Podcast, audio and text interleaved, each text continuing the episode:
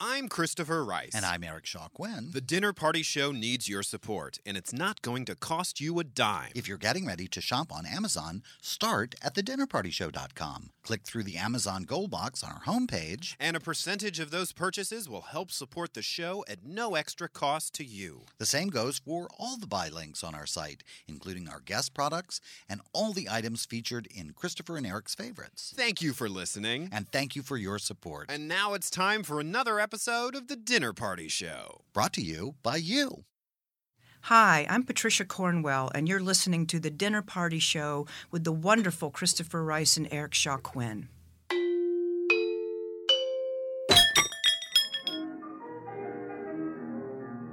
I went to a marvelous party. Most people don't even know the facts. The they go with their gut, don't and have the only enough thing their gut cares about is season. money. Christopher, this is only going to work if we speak one at a time. Fine, you first, Eric.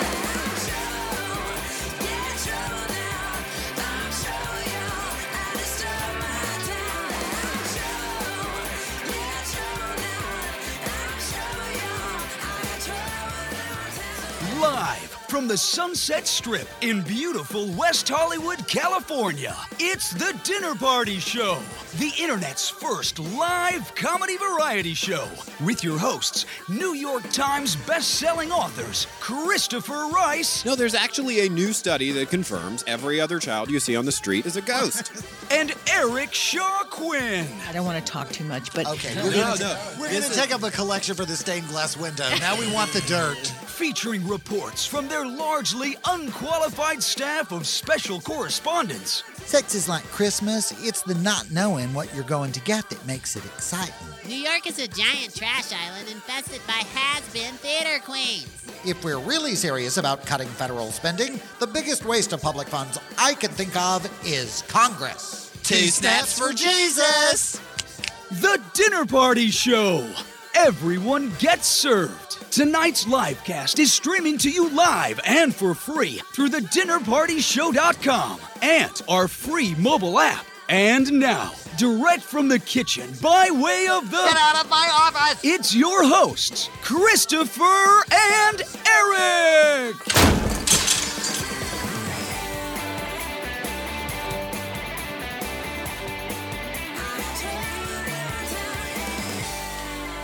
Good evening, I'm Christopher Rice. And I'm Eric Shaw Quinn, and you're listening to the Dinner Party Show's live cast for December 6th, 2015. And tonight we will not be talking about complaints from certain white people What? on social media Oh. that there should be an all white version of The Wiz, Uh. the beloved musical NBC aired a live production of this past week. Uh-huh. And by certain white people, we mean the small clutch of bigots so stupid and uneducated, their ignorance managed to capture the attention of most of social media. Of course. Because most of social media knows good and well there was already an all white version of The Wiz, and it was called The Wizard of Fucking Oz, you morons. Right? Tell you what, why don't you honkies go sit with those basement dwelling shitbirds who think having a major black character in the new Star Wars movie amounts to white genocide? And before you get offended, yes, I am allowed to use the word honky Oh. because I am one, although on most hmm. days, to be honest, I'd rather not be because I don't want to be asked to take responsibility for the actions of most white people, especially the ones on Twitter. So for now, I'm not talking about them.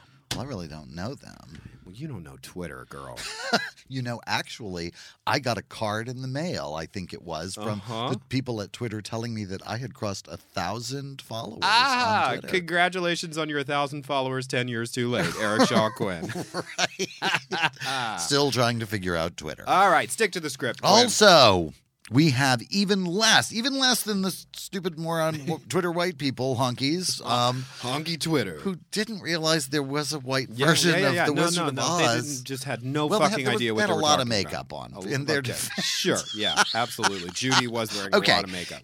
We have even less to say than usual about the pinheads at Fox News, who, not making this up, actually suggested in their coverage of the recent tragic terrorist massacre in San Bernardino that the violent, deadly assault was actually a part of the war on Christmas. Oh, for fuck's sake. I mean, it was a Christmas party, but really, guys, I, I, first, our hearts are broken over the tragic loss of so many in this cowardly and meaningless act of senseless and pointless violence. And our thoughts and prayers are, of course, with those who lost their lives at the hands of these craven psychopaths. But to Fox News, really? Really? I mean, all we can possibly think to say is Christmas is fine. Let it go. Maybe consider journalism lessons, right? I mean, who knows? You might actually be good at reporting the news if you ever tried oh, it. Oh, I wouldn't go that far. Okay. also, not being discussed, Jerry Falwell Jr. There's another one? Yes, there is a Jerry Falwell Jr., and he is apparently working to radicalize the students of Liberty University into the Christian terrorists they can no longer effectively be at the ballot box Okay. by encouraging them all to take out concealed carry permits so they can stop, and I'm quoting him, those Muslims Oh, before they unleash imaginary terrorist attacks on a fake university that has never once in history been subjected to a terrorist attack or a mass shooting. There's an actual university? Don't get us wrong. We're totally in favor of the students of Liberty University packing up and shipping out to fight ISIL in the land where ISIL actually lives and is currently killing large numbers of people on a regular basis. But as usual, Liberty University is all hateful talk and no actual Christianity. so until they actually decide to become real Christian soldiers, or at the very least, maybe hop over to San Bernardino and actually help the families of the slain, we won't be talking about these bigots and phonies either. Right? Real Christians. That would be an interesting. Mm-hmm. Those Christians. Yeah, exactly. Finally, we are truly speechless over presidential candidate and leading fuckwit Ted Cruz's comments mm-hmm. about the old white guy who led the terrorist attack on Planned Parenthood in the kind of fucked up Thanksgiving observance you'd expect from his misogynist anti life terrorist group. Anyway, Cruz, who is apparently hated by everyone who actually knows him, suggested that the terrorist gunman was a transgender tool of the left wing. I yeah. Uh, we can we can only assume that the ignorant anti-immigrant U.S. Senator Cruz, who is in fact an immigrant, is also taking full advantage of the fact that pot is now legal in Washington D.C. because mere stupidity doesn't completely account for all of the fucked up shit that he says. As for everything else. It's on all on the table on tonight's live cast of the Dinner Passardi Show.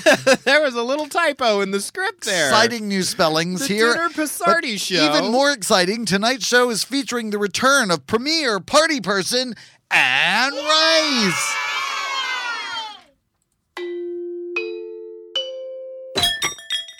You're listening to The Dinner Party Show with Christopher Rice and Eric Shaw Quinn. Enjoy the hors d'oeuvres, but don't fill up. There's plenty more to come. Welcome back to the Dinner Party Show. I'm Christopher Rice. And I'm Eric Shaw Quinn, and I almost lost the competition for Find the Trash Can here in the, The studio. trash can was in the wrong place. We almost had to cancel the show. We didn't cancel the show because the president is currently addressing the nation from the Oval Office. We almost canceled it because we couldn't find the waste Like, basket wouldn't it be underneath horrible if we were doing this and he's like declaring war on Russia I or hope something? he's like not. I hope this will be a day that lives in. You know what I mean? Like And we're sitting over here like, girl, girl, girl. Blah, media, blah, blah, media, blah. media. So Ted anyway, Cruz, still a jerk. I Yeah. just figure, not unlike the dinner party show, his uh, his remarks will be available online in perpetuity for those who yes. actually miss them. So I'll be we listening hope- to the president when I get home. But thank you, faithful listeners, for joining us tonight. And he'll be on Huffington Post later if he says anything. And if you're listening to the podcast version of this show, as most of you do, you really don't give a shit about any of this because you will have already heard the president's remarks. Right, it's like making jokes with the live studio audience. It's like, yeah, I'm watching this at home. I don't know what you're talking about. Yeah, I have no idea. Like, and it happens a lot on the Daily Show. They'll re- he'll Jon Stewart used to vaguely reference something they had clearly done in the warm up before they went on the air. And, And I'm uh, like, why am I being included in this? And the nightly report, um, Larry Larry Wilmore, Wilmore all the does time. it too. Yeah. God, totally spaced on that. Eric I Shaw Quinn. am a potato. we need head to talk today. about how tired oh, you are. My God. Let me just say, you strolled into the studio at I'm going to say 15 minutes to showtime, Yes. which And- was interesting. It was as soon as I could manage to get it together to get here. I, Christopher has already posted a little picture online uh, of my efforts. From Eric last- does Christmas like a freshman cramming for midterms, only to greater effect because Christmasville, which you can see pictures of on Facebook, and there's a Facebook page. there is a Facebook a Facebook a page. Facebook page. Apparently, it's rubbing off which I'll me. be updating this week. Forgive me. I there was a there was a problem in the building. My the fireplace got broken, and I had to wait for three days for the repair people to actually epic, show up. Epic fucking Christmas preparation. So I had to Eric do three days worth of work in like twelve hours. I was literally from eight o'clock in the evening until, and I had been working up until eight o'clock in the evening, but until about.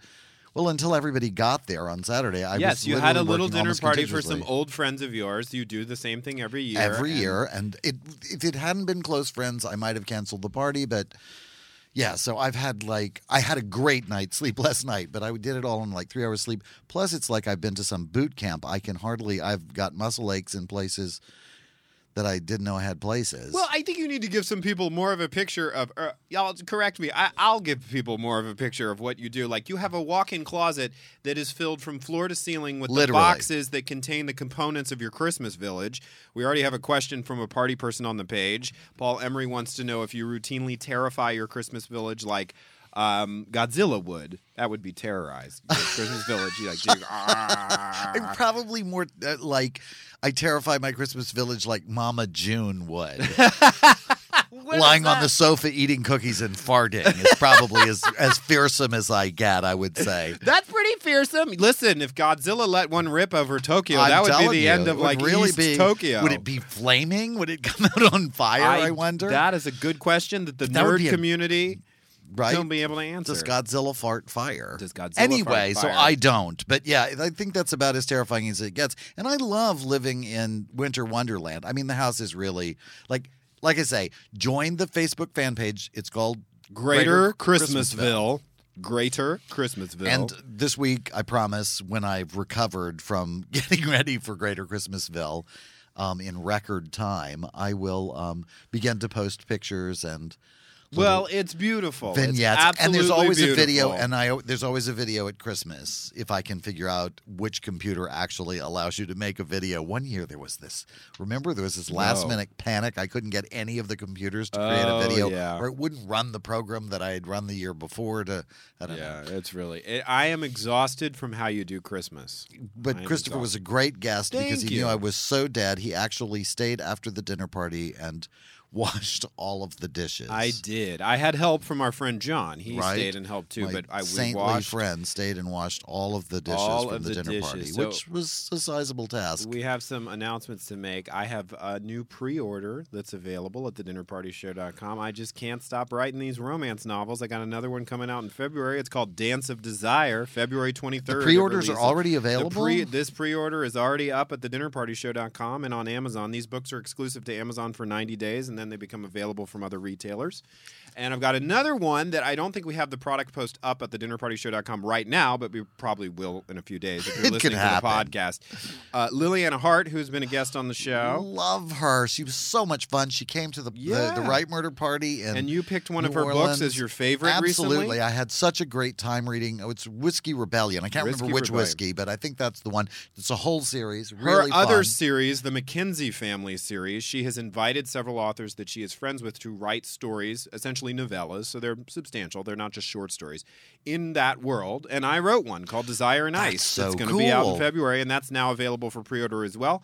These are not exclusive to Amazon. They're available from multiple retailers, and I think they actually go on sale on iBooks before everywhere else. So this stuff is all out there in the Ethernet. It will be on um, the dinnerpartyshow.com soon. So when you're listening to it, it'll probably I think it be is up. Is Uh, it up? Is Shea Butters Shea telling Butter us that says it's it's up. I know It's. Dance It of Desire is up. I don't know if the Mackenzie's stories are up, to, but um, we'll get them to We'll anyone see. who Something's up. I'm not sure what's up with Shay. It's always hard to tell. Be up, as Right? they like to say here at the dinner. I'll check in Show. in the butler's pantry a little later on and see if maybe we can determine whether or not that shit be up. Absolutely. Well, you know, the holiday time is an exhausting time for all of us, and uh, I, I think we're going to make it through. And I think that's why. What are you doing with your iPad, Eric Shaw Quinn? I thought I was opening the website, but I You're actually about to make the- noises happen.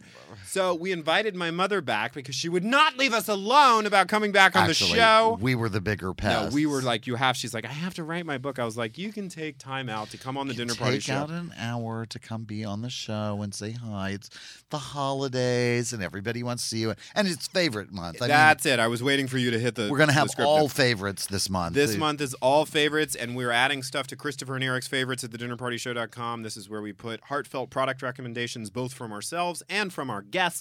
And tonight she will be recommending several things which will become available in the favorite section. Later in the week, I'm going to kill you if you don't stop fucking with that iPad, Eric Shaw Quinn. But I, am- love you because it's I'm Christmas. Just trying to open our our fan our webpage. it's My fine. You just God. sit there and look pretty and say funny things like you always I do have on a cute sweater. I have to break the news to you, however, that um, we have a special Christmas something or other. I'm going to call it from one of our special correspondents. Oh well, it is the time, the holiday time of year. Yeah, I'll just after this promo, we'll have you introduce it, and uh, it'll it'll be fine. I promise. Okay, that sounds ominous. Uh, Merry Christmas. From the dark, sinister landscape of Hollywood, the land of broken dreams and unkept promises, Eric Shaw Quinn delivers a twisted tale of serial murder, celebrity intrigue, and the bankrupt lives of the tarnished denizens of Tinseltown. Right Murder, the first in his new Right Murder mystery series. Since it's from Eric Shaw Quinn, amidst the horror and mayhem, this is also the laugh out loud funny adventures of two of the most unlikely detectives since The Thin Man and Stop or My Mom Will Shoot. I'm Christopher Rice, and I want to tell you about my friend and co host Eric Shaw Quinn's new novel, Right Murder.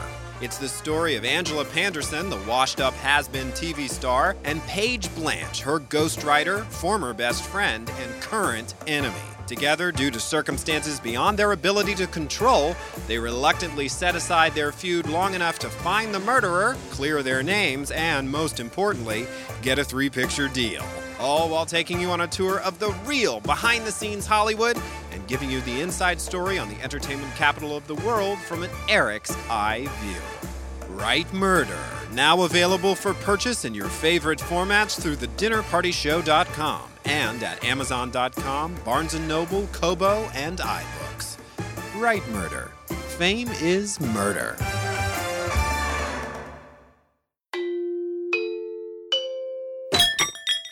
You're listening to The Dinner Party Show with Christopher Rice and Eric Shaw Quinn, where the soup is hot, but the heads are hotter. And now the Dinner Party Show is proud to present a special version of Twas the Night Before Christmas by, oh, for Christ's sake, Jordan fucking Ampersand. Who else? I swear to God. Twas the night before Christmas, and all through the club, all the drag queens were screaming. Hi, girl. And their steps were all dubbed. Their makeup was caked on their faces with care as they tried to get the attention of the porn star who did all his scenes bare. The DJ spun tracks by Rihanna and Miley, while capsules of Molly made us all happy and smiling. My bestie in his jumper and I in my thong had just scrambled our brains with a fat remix of that new Adele song. Hola. Hello? Hola. Hello? Hola. Hello? Hola. When in front of the club there arose such a ruckus, I turned to Fitzpatrick and said, Run, girl, it's that old troll who always tries to fuck us. Away to the dance floor we flew in a flash, grabbing some napkins to cover my ass. The disco balls twirling so high over our heads made everyone around us look brightly colored and dead. But what to our wandering eyes should appear but the CEO of a major record label and several of the young assistants he holds so dear. He was super old, but also lively and quick, which told us he was so fucking rich nobody cared he had a small dick. We jumped up and down, hoping he'd see us, but instead he turned to the drag queens as if they were jaguars and we a Prius. No bubbles, no bundles, no Princess Prozac. On Skanky Picnic, on Luscious Febreze, on Madam Panic Attack. To my limo on the boulevard and my beach house in Malibu, I'm having a Christmas party and the special guests are all of you. As drag queens before an offer of cocaine fly, when they meet with an obstacle, give basic bitches side eye. So into the limo, the drag queens all piled, with purses full of pills and sequins by the mile. And then, in a twinkling, they heard on their roof Fitzpatrick and I screaming, Why the fuck weren't we invited too? As the limo squealed to a halt and a guard jumped from the front, out came the executive annoyed sounding grunt. He was dressed all in Dolce, which totally didn't fit, and his jeans were so tight it looked like he couldn't sit. A pipe full of something was stuck in his lips, and he looked super creepy when he offered us a hit. His eyes wouldn't close, but his skin was smooth as a baby's. His jaw looked made out of metal, and he bared his teeth like he had rabies. His never ending mouth went from one ear to the other, leaving me to wonder how much did this face cost and should I buy one for my mother? The end of his glass pipe he held tight in his teeth, but the smell coming from it was like someone had pissed on a wreath. He had clearly paid experts to get rid of his belly, and when he laughed, he coughed up more of that smoke, which was really smelly. He was skinny and sketchy, a troll on crack, and the more Fitzpatrick and I looked at him, the more we had a panic attack. A wink of his eye and a twist of his head made him look like one of the zombies on The Walking Dead. He spoke not a word, but just offered us his pipe. Which, of course, Fitzpatrick accepted because he's a fucking crackhead. And laying a finger along the side of his nose, he gestured to the limo to see if we still wanted to go. I ran for the sidewalk, pulling on my bestie, and the limo squealed away, carrying with it all that sketchy. Fitzpatrick exclaimed, Do you think they'll come back? To which I answered, Oh, for fuck's sake, Fitzpatrick, I can buy you crack. Merry Christmas, bitches. You are literally one of the worst things to ever happen to me. Ah.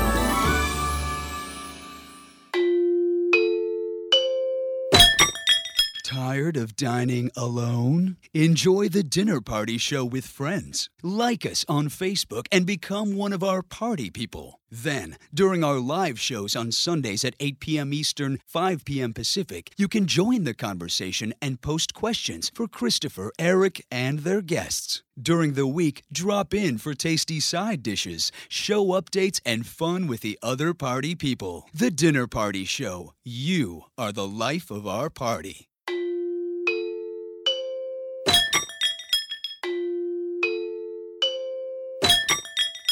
You're listening to The Dinner Party Show with Christopher Rice and Eric Shaw Quinn. And now it's time for the dish. We hope you kept your silverware. Welcome back to the Dinner Party Show. I'm Christopher Rice. And I'm Eric Shaw Quinn. And. I'm Anne Rice. right, everybody, wait for the end. Wait for the very end. There we go. Boom. Welcome home. Oh, I'm so glad to be back with you guys. How are you doing? We're all right. I don't know. We'll make it through. We're great. I'm We're living in tired. Winter Wonderland. I'm worn out, but I'm living in Winter Wonderland, which is my favorite. I love this time of year. Do you love this time of year, Anne? Oh, absolutely, It's absolutely. I love it. It's it's the time of year for fires and cozy rooms and reminiscing and being with those you love. It's it's a wonderful time of year. Oh, that beautiful new living room of yours. I can't wait to see the tree. I will tell you, uh, we've told everyone that Anne Rice, my mom, aka, is not joining us in studio tonight. She is actually joining us from her home via the miracle of Skype technology. Right. And a new microphone that I believe is called the Yeti. Is that correct? The Yeti microphone? I guess so. This is a very impressive piece of don't know. equipment, uh, you know. And of course, Beckett is here assisting me with all Always. this. And, uh, Thanks, Beckett. yes, always. Always. Okay, so let's start with So you're actually where you write your books. Yes. No, no. I'm sitting in the great room, the big library room Yeah, where we, kn- watch we- movies we- we and know, where we read. But like, yeah, oh, you're, and you're like fabulous. Steph, Oh, just outside of the we had an office, issue because the birds would be The on. birds, that's The it. birds, we were like, yes. are we going to move the parakeets out of her office or are we going to Yeah. We move Anne out of the sprinkle office. a little Xanax over the parakeet cage? Parakeets, yes, yes. Okay, yes. so mom, you excited everyone a few days ago because you ended your social media hiatus. You are back. You are back on Facebook. You were posting about things you love. So, how did that experience go for you? Well, it's wonderful to be back. It really is. I mean, I love the people of the page. I really miss them. But it was a good retreat. It was a real retreat, and I did other things. I read books, I watched films. Um, I came to terms with some things. What I basically decided was that I was going to go on posting on controversial topics on the page, no matter what, and that there would have to be more moderation of the page. I, yeah, and I, we I bring up this study all the time here on the Dinner Party Show because we always talk about moderation and content curation on the internet in general. But there was it was a some sort of video game interactive website where people were chatting and interacting, and they they wanted to stop what they called trolling, and so they brought in some experts to study what the trolling behavior was about and who was doing it. And rather than finding a discrete group of people who were simply there to disrupt and to stop the conversation, what they found is that a lot of the participants um, engaged in this behavior at various times.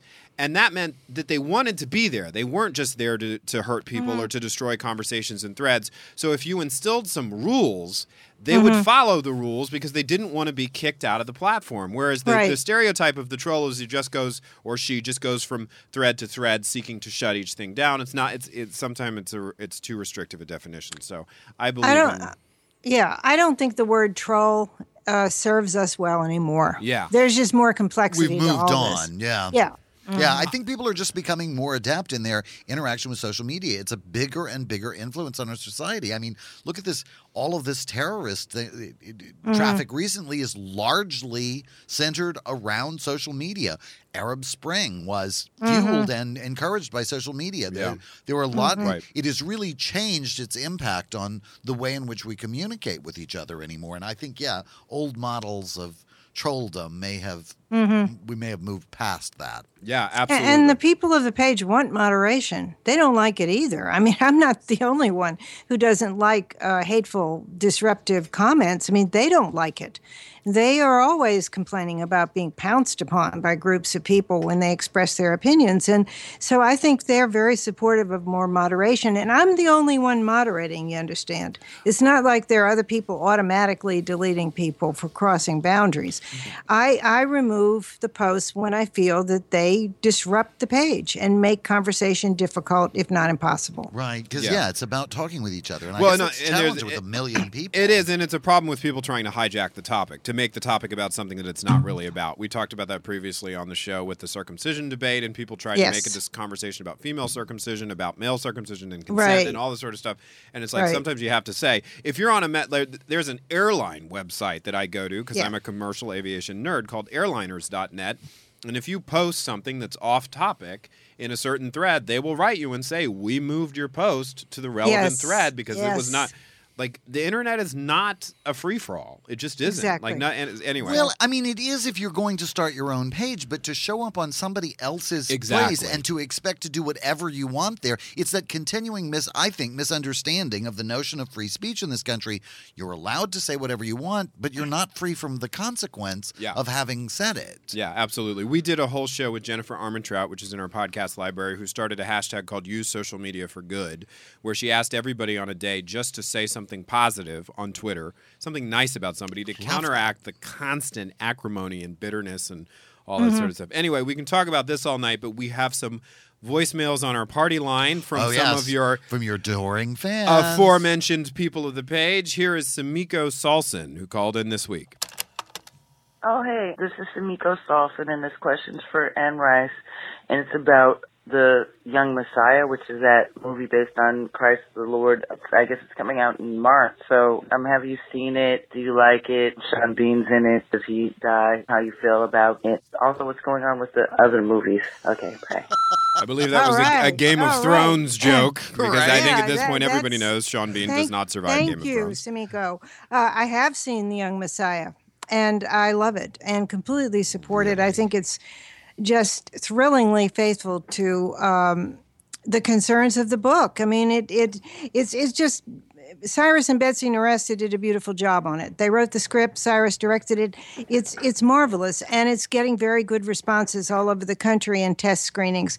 Uh, it's really really great. It brought me to tears, and that's hard a hard thing to happen, you know, with a movie based on my work. Yeah. Right, right. I, I forgot that I was the author, you know, and and just Wow. enjoyed enjoyed it a lot, and and I think it's it's quite remarkable. And also, it was terribly important to me to write a biblical book about Jesus that was not anti-Semitic, and they succeeded in making a film that is not anti-Semitic, and that uh, just totally warms my heart. That was that was so important to me. Uh, uh, with regard to other movies, um, uh, Universal Studios is developing the Vampire Chronicles, and they're making progress. So exciting. That's so yeah, it is. exciting. It really is. And that one we can't talk about, but it is very exciting. What we can't talk about is very exciting. Now, so I'm going to put it that way. I, I would like to bring up a little known fact. oh yes, about what? um about Christ the Lord. Christ the Lord comes out on March 11th, and uh, Mm-hmm. I went online to see if any advanced ticket sales were happening already. And according to Fandango, um, Chaka Khan is starring in uh, Young Messiah. That's got to be an error on Fandango. I I was surprised to see that. Who I love Chaka Khan? Chaka. she's a a, a, a rhythm, an R and B singer. She's Yes, quite she- good. I really like her. she but, is not in the Young Messiah. but Oh, according to all right, okay. Fandango, she's Yeah. appearing in the Young Messiah. So let's start a campaign, a peaceable campaign, to write Fandango and ask them to correct this Well, error. actually, I I would point out that you can sign up at the Fandango. If you go to Fandango, you can sign up, and they will notify you. They will send you an email when tickets become available. So if you want to know, right. you want to be among the first to see it. Oh, it's a that's great, way to. And you can also back me up and see. I was really quite startled. I was like, Yeah. okay, Yeah, that's Chaka pretty startling. Khan. Wow, that's I. That's a, an unusual choice. Yeah, for- absolutely. All right, let's go back to our party line and see what else we got cranking up here. Hello, dinner party show. I am calling at well, 4:22 a.m. Been Ubering all night. decorating. So, anyways, I was listening to the radio and I heard Dark Side of the Moon. And you know that part when the guy just starts laughing his ass off? It reminded me of Eric. You guys have to play that because it sounds just like Eric's laugh. Anyways, I was laughing so hard when I heard that because it reminded me of him. Um, so I'm calling old, because I have a that. question for Anne. How does it make you feel that so many people are, you know, so many new fans, are Twilight fans, are starting to become Anne Rice fans Mm. because they're all hearing about Anne Rice and the books and the movies, and starting to, you know, the word's starting to get around, especially in the social media. So I want to know how Anne feels about all her books becoming live movies. Anyways, you guys have a great Sunday, and uh, maybe I'll call in next week too. So take care. Bye bye. Wow, I, I really didn't know that that a lot of Twilight fans were becoming Anne Rice fans is wonderful. I don't know how mean, they I'm could help thrilled. it. I hope I hope it's true. I think it's I think it's absolutely wonderful. I'm very very pleased. So, okay, more importantly, let's let's get up this clip from Dark Side of the Moon and, and see if this laughing guy actually sounds like Eric Shaw Quinn. Okay, let's all vote on this. Here it is. is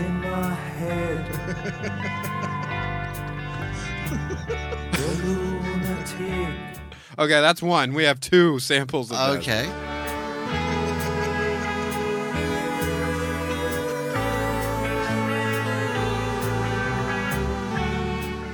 it's safe to say that Talitha just associates you with laughter. That yeah, would be a with nice thing laughter to and say. good cheer. Well, Yeah. what what do people on the page think? What do the people? What do the party people think? Does Let's that- put the vote does to that sound them. like we'll my have laughter? uh, we'll have Shea Butters take an informal vote, and uh, yeah, we'll see. We'll get back to you with that as the show develops. But uh, yeah, that's interesting. Uh, Talitha, thanks for uh, for the shout out. I was not actually uh, featured on that album, but um, I Who might knows? have been. All right, Mom, another message from you from the party line. This one from Jeffrey Brescher.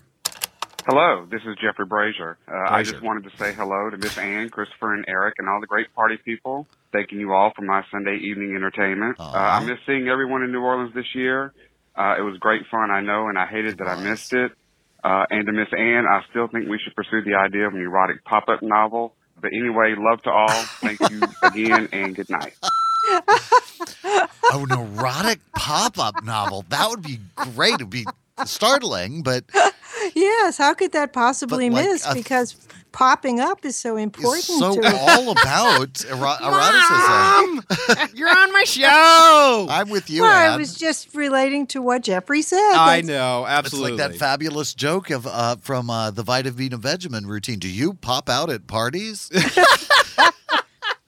Oh my god, this always happens when my mom comes on the show. It just gets dirty. All right, so it is Oh, favorites month here at the dinner party show, and we asked you to come prepared, Miss Rice, because you're going to recommend Yes, at I've least five of your favorite things. I think we're going to do two or three of them right now, and then we'll have a short break, and we'll come back. So these will become available on the on the Christopher and Eric's like- favorites gonna do a page countdown? at the dinnerpartyshow.com in the guest favorites tab. And they will be um, under guest favorites because that's what they are. All right, Mom. What is? I guess we didn't ask you to rank them in any particular order. You can just sort of pop them off. But these are all things you're very excited Sure, about. sure. We're back, Back to, to popping, popping off. off. Yes. popping up and popping off. Absolutely, okay. babe. Now, did you want me to talk about novels?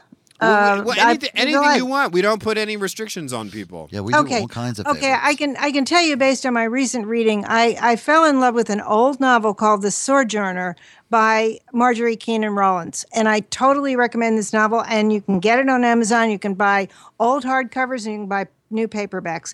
It's a wonderful, wonderful novel. It's one of the best novels I ever read, and I just discovered it. She's been dead for decades. She was a Southern writer from Florida. And she wrote The Yearling, which became a famous movie Oh, with, with right. Gregory Peck. Just a terrific author. I recommend that. That's one of my favorites. I could list It's called The classics. Sojourner. The Sojourners. S- Excellent. yeah, right. The Sojourner. And I could list classics, of course, as my favorites. But um, when it comes to what I'm reading right now, Daniel Silva is my Oh, favorite yes, action are- thriller That writer right now. Full of And, Dan- Daniel Silva books. Yes, and I just love his spy novels. He he writes about a, an Israeli spy named Gabriel Allon, who is uh, also uh, an art restorer. And I just I just love these novels. The great thing about these Daniel Silva novels is they're right contemporary right now. It's it's Uh-huh. not Cold War stuff. It's not post Oh, World War II yeah. stuff. It's it's happening right now in these novels, and I think Silva does a beautiful job. Uh, the other two writers I really discovered this year, best-selling authors, uh, Louise Penny. And her Inspector Gamache novels, and also The Nightingale by Kristin Hannah. Oh, that was that thought was a very popular really, book. Tell us about that book because I'm not familiar with the with the storyline of it, but it was bi- it was a, kind of a breakout book for her, I think. A tremendous book. It, it's about two women, uh, two sisters during World War II, and it really tells the war and the tragedies from a woman's point of view, from their points of view, what they endured. One in her home village in France, and the other one actually out there doing spy work and serious Wow. spy work. And there are long passages that are incredibly difficult to read about the camps and mm. what what uh-huh. one of the sisters went through, but they're beautifully done. And it really is a big, rich novel. And and it didn't hit me till, you know, it was over. And I thought, this is really the woman's point of view on all this. Right. And it is a it's a noble attempt at that that really succeeds. I, I was very, very impressed with it. Very impressed. Recommend it to anybody. The other favorites I have are just the classics. Great Okay. Expectations, you know, Christmas Carol. Read it again now. Oh, Yeah, I just got out the absolutely. copy you gave me last year for Christmas. Well, we're going to take a short break and then come back and talk about some more of your favorites and pretty much anything else you want to talk about because you, Mom, are our favorite guest. Absolutely. As always, here on the dinner the party. first Show. party person. Don't Thank- go thank- away. Thank you. The Dinner Party Show with Christopher Rice and Eric Shaw Quinn, bringing you interviews with some of the hottest celebrities who made the mistake of taking Christopher and Eric's call. I'm Christopher Rice. And I'm Eric Shaw Quinn. Favorites Month continues on the Dinner Party Show this Sunday, December 13th, with two of our very favorite guests. Beloved groundbreaking author Patricia Nell Warren and beloved groundbreaking TV writer Bryan Fuller will both be joining us live in studio. Leave your questions for these two amazingly talented writers on our party line at 323 Pez, TDPS, or the Dinner Party Show's Facebook page. That's Patricia Nell Warren and Bryan Fuller this Sunday, December 13th at 8 p.m. Eastern, 5 p.m. Pacific. The Dinner Party Show, a new live cast begins airing every Sunday at 8 p.m. Eastern, 5 p.m. Pacific at thedinnerpartyshow.com or through our free mobile app. Subscribe to our podcast on iTunes, where all of our shows are available for free anytime you want to listen.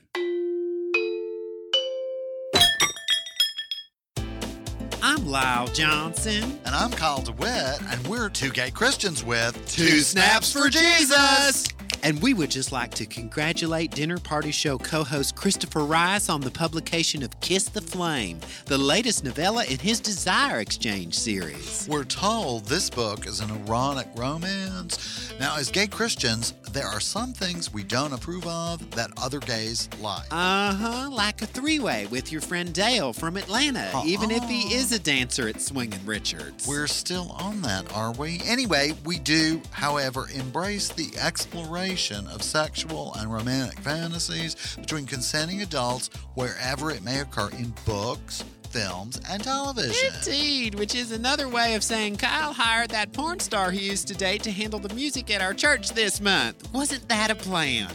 Right, like the plan for this promo, which is not to grind our own axes, but promote the release of Kiss the Flame, a Desire Exchange novella by Christopher Rice, now available for purchase through thedinnerpartyshow.com and Amazon. Congratulations, Christopher. And here's hoping your next book actually has some gay characters in it again. Girl, you went there.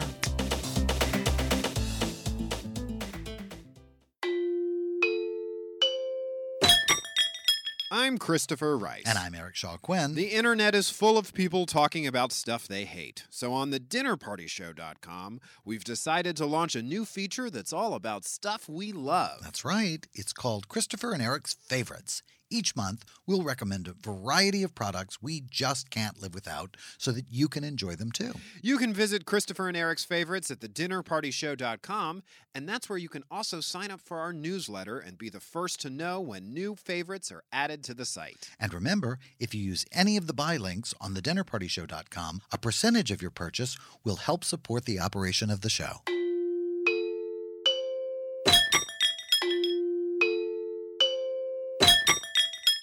You're listening to The Dinner Party Show with Christopher Rice and Eric Shaw Quinn, where dessert is the most important meal of the day.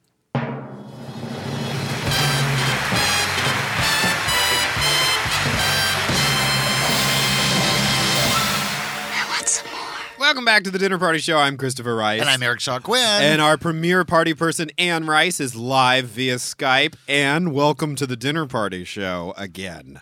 Oh, I'm delighted to be here. Did we did we wake you up there? You- No, that, that was a no, lot of promos in the last segment. That was know okay. I love them. Um, so we have a lot of questions. We played some messages from our party line, but we have messages and excuse me, questions for you from our Facebook page. Andrea Kaiser would like to know: Do you, well, she is asserting that you do a lot of research into background time periods, such as what life was like for Lestat when he was still human, and for Akasha. Do you enjoy the research? Oh, I love the research. The research is creatively hot. You know, it's it's uh, it. I may look dry to somebody else. I'm sitting there with a great big clunky book on ancient Egypt, but I'm reading things that are just firing away in my brain and making me see stories and characters. I love researching history, archaeology, social history, all of it, and I do it all the time. It just never stops. You know, Yeah, the- never. The Angel Time books are really historically. Um, the, Oh, yeah. the research Loved- for those is really intensive. I love doing those. I love going back to the 1200s and reading about relations between Jews and Christians in England and what was going on, and then going to the Renaissance period and reading about the Jews of Rome and how they survived uh, with all the pressure on them, really, from the Christians and so forth. And uh, the whole idea of that Angel Time series was to create uh, travels for Toby O'Dare, my hero, that would take him to all different periods of, in time where he could answer the prayers of people or help to answer the prayers of people. I want to get back to that. Have you ever researched anything like a period in history and gone, "Oh God, no, I can't write about this." like it's just it's too brutal, or it's too it's too um, sad, or I I don't know. Is there anything you've just sort of said I can't go there? Well, there there's certainly some things that just don't interest me. Like I don't think I would ever want to write a novel from the point of view of Genghis Khan. Mm. It's just not something I want to do at all, you know. And then sometimes I research periods like the period of Queen Elizabeth I in England, and I'm so overwhelmed by it. I've never known what to do with it in my Love novels. that period. It's Although I would Lasher was certainly in and around the um yeah, yeah, that- it that- was that Mhm. time frame. Yeah, but you know what I mean. I, I read everything on Elizabeth and everything on Henry and everything on Anne Boleyn, and I never know where to put all that in my or what what you're going to bring to it, right? There's one. There's sometimes that's true of, of little periods in history. It's like if you feel like the story is complete and fully Mhm. realized as it's been documented and recorded. I'm fascinated with the place where there are gaps in the record, Right. Yes, Like where how do you explain this? How do you explain this migration of people? How do you explain the sudden death of this king just as he was about to take over England? You know, like how do you yeah, you know yeah, stuff like and, that? and and stuff that people don't know about, just don't know about. I mean, when I wrote Feast of All Saints about the free people of color in Louisiana before the Civil War, I was just just achingly thrilled to do that novel because people just don't know about that culture. Right, They right. don't know about the free black people who were who who contributed so much to the culture of Louisiana. History has just buried all that. Right. And Cry to Heaven, uh, we might bring up as Yeah. well, Yes. certainly about looking into an interesting period and some great new developments in and around that project. Oh, absolutely. Uh, Matthew Wilder is developing the Broadway opera that he's doing on Cry to Heaven. He's developing it up in Seattle, and they're making phenomenal progress. This the score is just breathtaking. It's it's unbelievable, So and I'm convinced that this will not only be a smash success in Seattle when they finish it, but that it will go to Broadway. God, fingers crossed. I really am I'm so excited about it. It's a really great project. But another brilliant sort of your evocation of a historical fact into a fully realized story and insights into the time period and, and the Mhm. customs. Hmm And Matthew is being very, very faithful to the spirit of the book Cry to Heaven. He's really, it's really about the castrati, and it's really about men who love men as well as women. And it, it he's doing it really, And it's- in a way I never. He's so faithful. I'm so used to my stuff not being handled in a faithful way. You know, I, I, I'm just amazed. Well, and it's about gender too, which is really Yeah, up right now with the struggles that the transgender community are going through for visibility and acceptance, Mm-hmm. and, and the and the violence that's leveled against that community. It's not about that, but it is about a lot of the topics that are at the center of that issue, and I hope that it will be timely and relevant Yeah. to Oh, that yeah. segment of the audience at least. Yeah, it has been Mm-hmm. really eye opening for me as the transgender community has become more visible to understand that there is a sense of there is a difference between sexuality and gender. Like because Mm-hmm. I'm I'm very oriented in the way that I am, it had never really that possibility hadn't really occurred to me. Although I think there's all there is a broader discussion of being a man or being a woman and what that actually means Mm-hmm. Sure.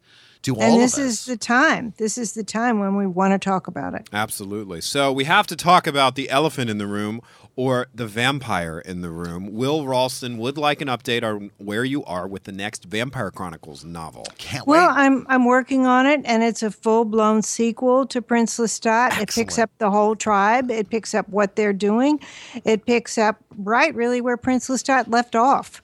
And it's as I'm envisioning it right now. It's another enormous novel like The Witching Hour, where that'll contain everything but the kitchen sink, as the expression Wow, goes. cool. And I, I have to see it's going to start flowing, and and you know once you start writing, that's when certain ideas take hold and dominate, and other ideas die. Yes, you know, and that's you totally sort of have, you have to watch it. So I, I'm I'm I'm pretty I'm pretty stoked to do it. You know, I'm really ready to just to plunge into it and and and ignore everything else for the next few months, and and and let let this pour out all this that's in my mind right now. So exciting! I God, I loved Prince Lestat. It was such an amazing uh, rebirth, really. The Renaissance, the the Anne Rice's Renaissance, Mm, thank you, Eric. the Thank you. Chronicles Renaissance. I just love it. I, I'm so excited about the the new book. I have a question.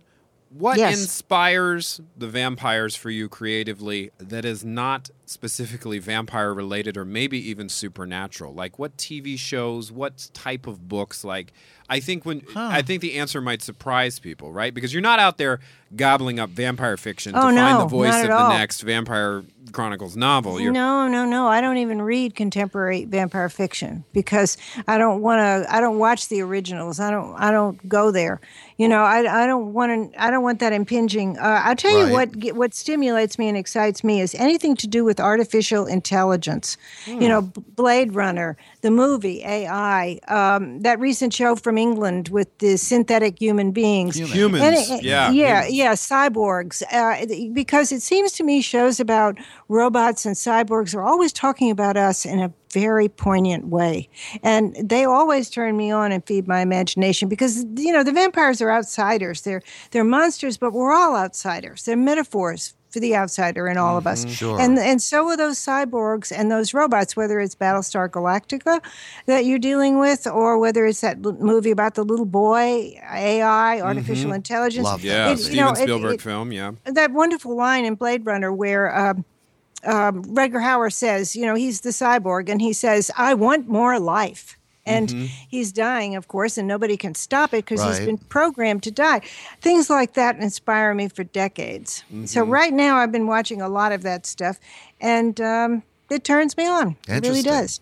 Yeah. Interesting. Interesting. I remember vividly you telling me years ago when I was getting ready to write a detective novel, you had a list of detective novelists that you recommended because you had read them to capture the voice of Lestat. Oh, for yeah. the vampire Mhm. Lestat. This was post interview with the vampire because you Mhm. said you had made a conscious decision that you wanted him to have this gritty, contemporary, Mhm. connected to modern times voice. Yep. And I thought Yep. that was fascinating because I, honestly, and this gets back to I think what we were talking about earlier about just reading everything and, and, and soaking up everything in terms of historical research. You never know what is going to come to the fore and be useful once you're in it, once you're in That's the right. zone, once you're writing. right. It's, Yeah. it's like what you were saying about the ideas that, that die and fall away.